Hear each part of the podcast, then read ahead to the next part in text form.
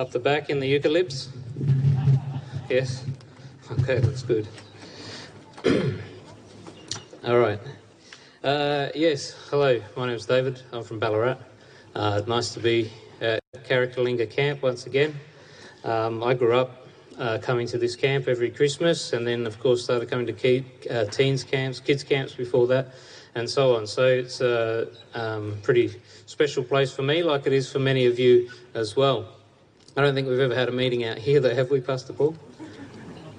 Not for a while. All right. Well, hopefully we can uh, we, will enjoy it, and the rain stops, so that's good. Uh, in Ballarat this year, we've had um, we've had three baptisms. Uh, it doesn't sound like a lot, but when you're an assembly of um, a little over 35, maybe 40, um, it is quite a lot. And um, when those people actually stick around, uh, it's even better. it's uh, action time and um, it's really it's something that makes your whole walk click into place. Uh, when you're involved with, with evangelism, when you're involved with new people, when you're involved in bringing them up in the in the ways of the Lord, uh, when you're involved with praying with them to receive, praying with them to make sure their prayer life gets established, uh, following them up, giving them lists to meetings, making sure they know where everything is, and so on. All of a sudden, there's not much time for much else. And a lot of us in Ballarat have found that that's been the case for us, particularly in the latter half of this year. So um, uh, we're, we're, really, we're really rejoicing and, and quite happy uh, in Ballarat at the moment with our new people. Um, so if you ever want to visit, feel free. We're just up the highway. It's not as far as Melbourne, uh, and you can do it easily in a day. Uh, you're more than welcome to come. Now, before our Bibles get really wet, let's go to uh, Isaiah. Isaiah chapter 49.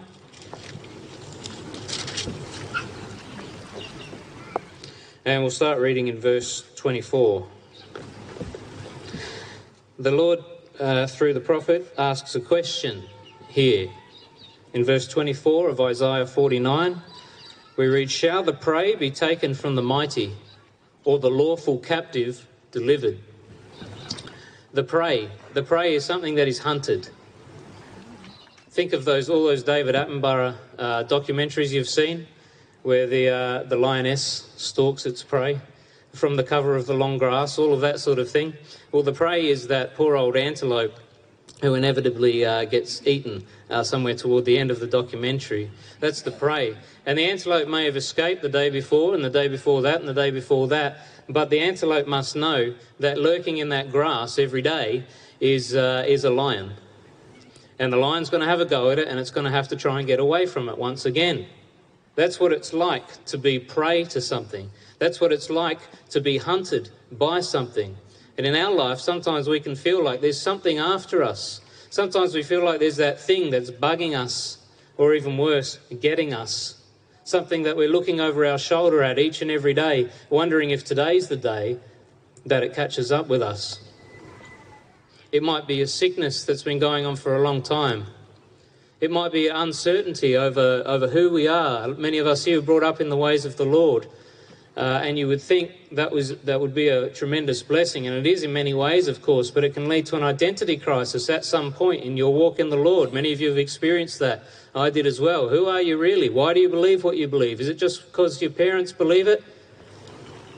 That uncertainty about things, or if you've come to the Lord and been the Lord for a long time but still haven't quite grasped what it's all about, or perhaps you've been walking strongly but something's really knocked your confidence lately. All of a sudden, I'm uncertain about why it is I'm doing what I do. The choruses sound a bit cold, the testimonies aren't sinking in. Uh, the gifts just uh, full of thus saith the Lord's, and I don't know what the rest is about. You know, sometimes we reach that point in our walk in the Lord where, where that uncertainty uh, can take hold. Others may experience um, fear, anxiety, depression, other mental health issues. And they're things that you can feel like you're hunted by each and every day. You have to wake up in the morning knowing that you've got to get through the day, only to go to sleep, to wake up the next morning, to know that you somehow got to get through the day again. Hunted like a prey, like that antelope that knows that in the grass somewhere is that lion. Of course, all of humanity is hunted. All of humanity is hunted by something called death. And that's something that catches up with each and every person at some point. We hope that it's later rather than sooner, but the day is coming, isn't it? And the prey, the hunted, becomes the gotten, the caught. And that's it, there isn't any more for us. Or so we once thought. The question is also asked there can the lawful captive be delivered? We have laws in our country, and if you break some of those laws, uh, you'll be put in jail. Everyone knows that. Uh, some of the more serious ones, perhaps less and less so, but there are still some very serious laws out there that if you break and the evidence is strong enough for you to be convicted, then you will go to jail. That's called being a lawful captive, I suppose. You're incarcerated, you're imprisoned, there's no way of getting out. And when we look at this again through that, through that spiritual sort of lens uh, and ask the question uh, that the Lord is asking here can the lawful captive, the captive of sin, the captive of death that catches up with each and every one of us, can that captive be delivered? It's lawful. All sinned, so all must die. That's the law. It's called the law of sin and death. That's why we die because of sin. And in fact, it's been going on for so long, all through the thousands of years, that we just think it's normal. Well, everyone dies. It's because it's a law. So if we're captive to that, the sin and the sickness and the, and the sickness of our body and our mind and, and the difficult circumstances you sometimes have in your own life and you can see very plainly on your TV screens all around the world, and the sin that leads to the corruption of our bodies, the corruption of our world, the corruption of our governments, of our economies, of our societies, and eventually to death, has us captive, can you be delivered? Well, it's lawful. We sinned. And the soul that sins shall die, the Bible says. It's according to the law. So the question is asked here by the Lord that antelope that's being stalked every day, can it be delivered? that captive that is rightfully behind those bars, can he be sprung, sprung out from his prison cell? That's the question that's being asked. And you and I know that in this natural life, the answer is no. No. Cannot. The antelope dies. It's the part where you shield your children's eyes when you're all watching the David Attenborough documentary together, right? Because the lion's staring at you. Anyway, we won't go into it too much. There are still kids here. But, but you know what happens to that antelope in the end, and you know what happens to the person that commits the murder or whatever it is. They go to jail. That's it. Throw the key away. So the answer is no. But the Lord's ways are better.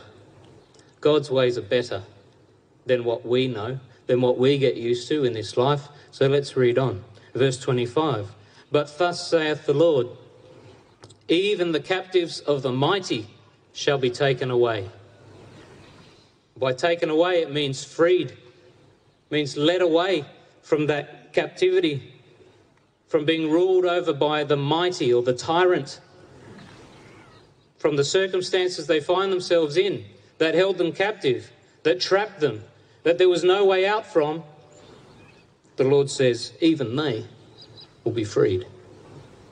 We read on, and the prey of the terrible shall be delivered.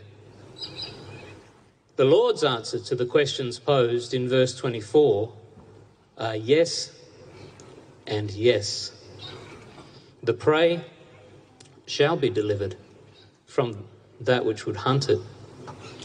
And the lawful captive, even though they did the thing that landed them in jail, all rightfully, all deservingly, they will be freed. Because that's the Lord's way. It's so much better than ours. And this is the very substance of the gospel message is that the Lord is here to set captives free.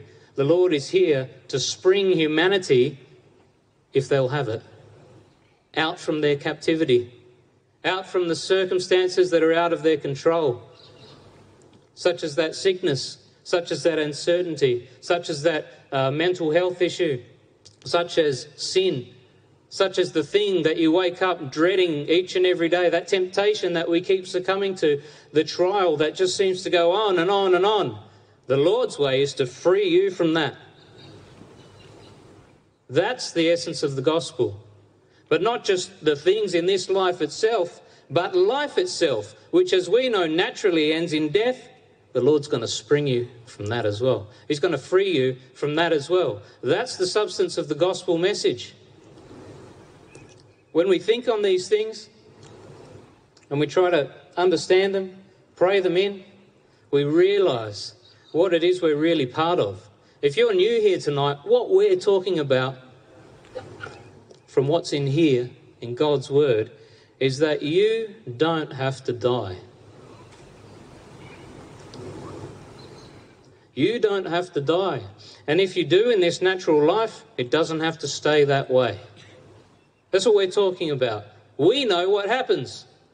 It's the question on everyone's lips ever since man was created but what happens when I die?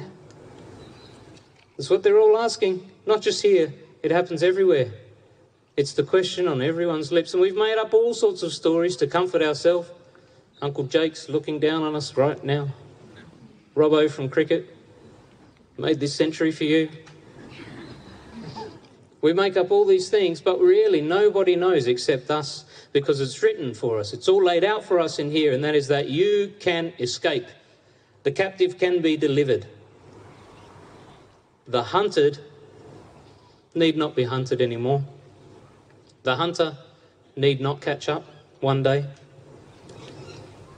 That's the substance of the gospel. How does it happen?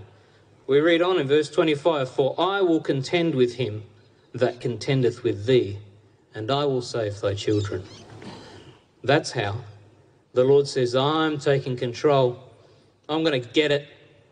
I'm going to hunt the hunter.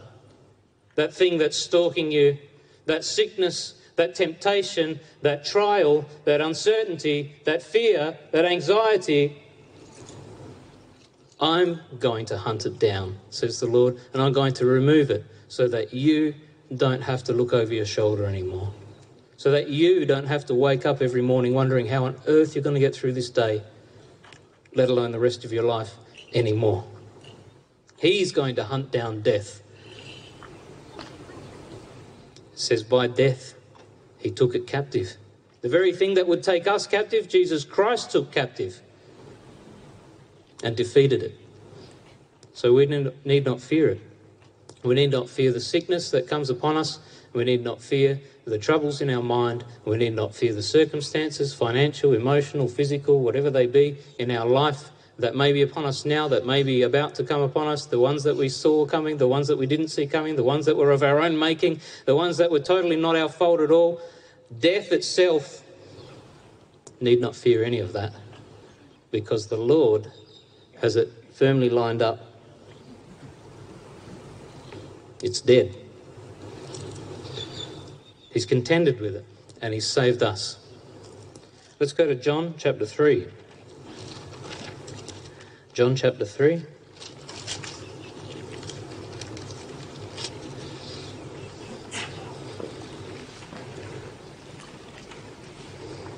This is a scripture lots and lots of people know. Uh, unfortunately, it's often a scripture that is quoted only in isolation, but um, perhaps most of us um, know the steps of salvation repent, be baptized by full immersion in water, receive the Holy Spirit. When you receive the Holy Spirit, you'll speak in tongues. That's the Bible pattern. That's how to start walking with the Lord. That's the moment when you get saved. You have to stay saved from then on, but, but that's it. Many of the churches out there won't even tell you that. They go to this scripture, which we're about to read instead, uh, and say that this is enough for salvation. Before we read that scripture, I just want to make sure we're all clear the steps to salvation, if you're new tonight and you're thinking about becoming a Christian, if you're thinking, hey, not dying sounds pretty good. Hey, not having that sickness that's troubling me sounds pretty good. Hey, not having that uncertainty in my life, that anxiety in my life, that fear in my life. Hey, being able to deal with the things that I'm trying to deal with right now in a much better way. That all sounds pretty good. If you'd like that, repent, turn from your old way, be prepared to follow the Lord. Be prepared to do what he says. Get baptized. We've got a baptism tank. Uh, and we've got an ocean, as it turns out as well. So, more than enough water. We can baptize you, receive the Holy Spirit. We can have prayer with you after this meeting uh, in the prayer room or even out here somewhere, uh, and you can receive the Holy Spirit and know what it's all about. Let's read this scripture here John chapter 3, verse 16. For God so loved the world. That means in this manner, the manner that we're about to read, this is how he loved the world. This is how God showed that he loved the world, and that includes you. This is how he did it, right? You ready? We're going to read it. That he gave his only begotten Son. That's how he loved the world. I have two sons. I don't want to give either of them for anyone. I can tell you right now. And most of you are parents probably feel the same way most of the time. um, God probably felt the same way. But he loved you so much that he gave his only. He didn't have two, he only had one. He gave his only begotten Son. So that his Son, instead of you, could be hunted. So that his Son, instead of you, could be thrown into the captivity of death. That's why he gave him. He's your substitute. He's my substitute. He was tempted in all points like we are. He experienced this life in every up and down that it has to throw at us. He did it well, and for that he was hunted down and he was killed. But the thing about Jesus Christ is that he sprung out from that captivity. He sprung out from the ultimate captivity. And that goes to show that you and I can too. He's a trailblazer. He's made the path now. Because he did it, if you walk in the same way as him, you can do it too. As we read here, that whosoever believeth in him, believeth doesn't just mean, oh yeah, I believe he existed. Believe means, yes, I'm ready to follow him. Yes, I'm ready to obey him. Yes, I'm ready to do what he said, and do what he did. That's what believe in Jesus Christ means, that whosoever believeth in him should not perish, but have everlasting life. When God said he was going to contend with the thing that's taken you captive, when God said he was going to contend with the mighty one that would hunt you down, he meant it. And this is how he did it. He sent his son in your place to blaze that trail so that you, by adhering to the things that Jesus Christ said and did, can now follow. That's how he contended with it. It's probably not a way we would have we would have picked ourselves. We maybe expected a boxing match. Jesus Christ would get in there with the tyrant, knock him out. God's ways are better. He sent his only begotten Son so that whoever believes on him will not perish but have everlasting life. Let's go to Romans chapter 8 and we'll finish there.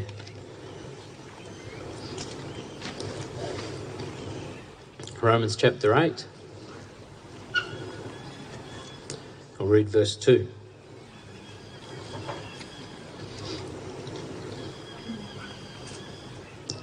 For the law of the Spirit of life in Christ Jesus hath made me free from the law of sin and death.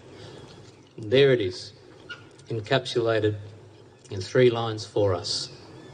The law of sin and death we talked about that. It's the way that all mankind goes.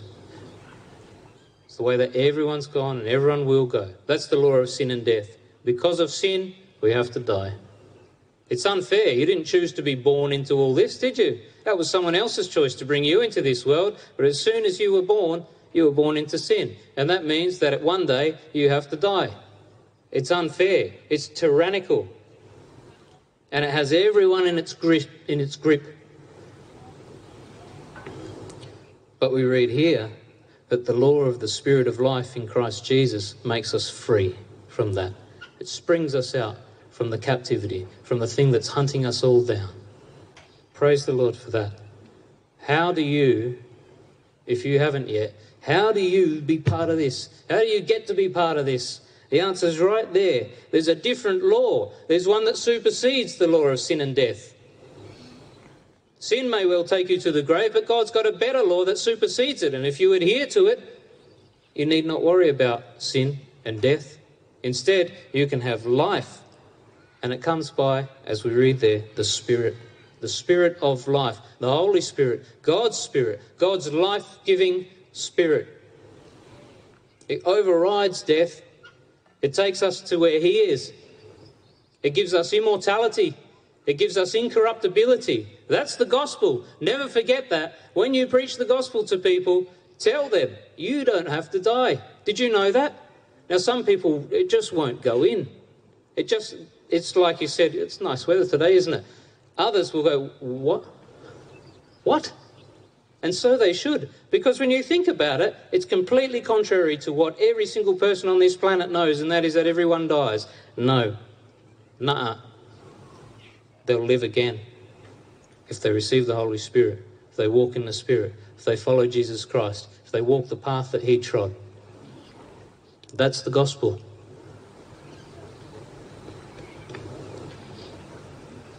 The end. Amen.